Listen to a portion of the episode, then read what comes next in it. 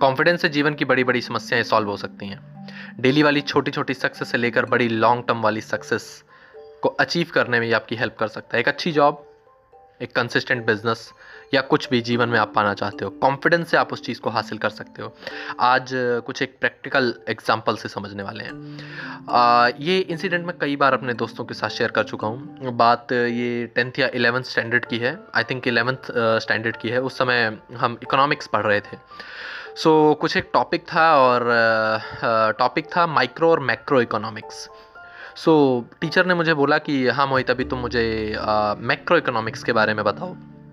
So I was like कि मैंने जो जवाब दिया जवाब देने के बाद में टीचर ने मुझे कहा जस्ट टू चेक मी कि आपका जवाब गलत है। आर यू श्योर कि आपने बिल्कुल सही डेफिनेशन बताई है? इवन कुछ एक स्टूडेंट्स ने जस्ट बिकॉज़ मेरा कॉन्फिडेंस मेरे जवाब को लेकर नीचे आ जाए थोड़ा सा डाउन हो जाए। कुछ एक बच्चों ने भी बोला हाँ नहीं नहीं तुम्हारा जो आंसर है, वो गलत है बट स्टिल मैंने जो जवाब दिया था, मैं उसके ऊपर टिका रहा। देन आफ्टर दैट टीचर ने बोला कि हाँ तुम्हारा जवाब जो है, वो बिल्कुल सही है।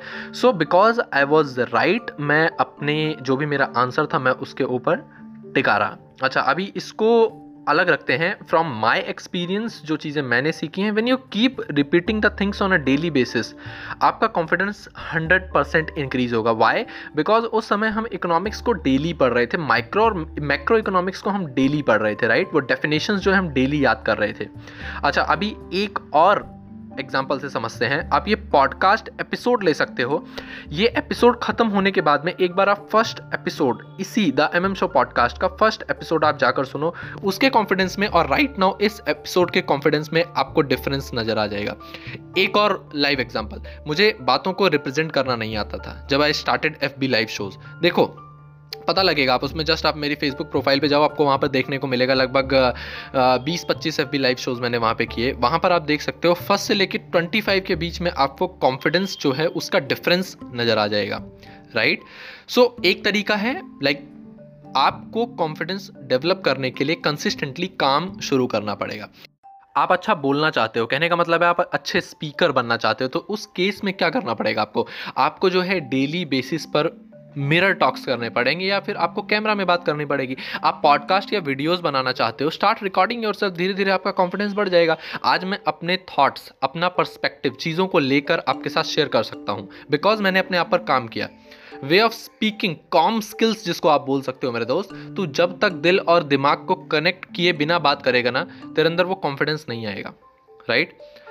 सो so, कोई भी बात को रिप्रेजेंट करने से पहले दिमाग और दिल दोनों का स्विच कनेक्टेड रहना ज़रूरी है। एक प्रॉपर प्रोफेशनल इस बात का ध्यान रखता है कि वो अपनी बातों को सही तरीके से कन्वे कर पाए लोगों तक और उसका की इंग्रेडिएंट है कॉन्फिडेंस डेवलप करना। So this is the personal experience camera या मिरर टॉक शुरू करो एटलीस्ट 90 डेज़ कंसिस्टेंट रहो and you will see a big change in your confidence after 90 days in your personality that's all bye bye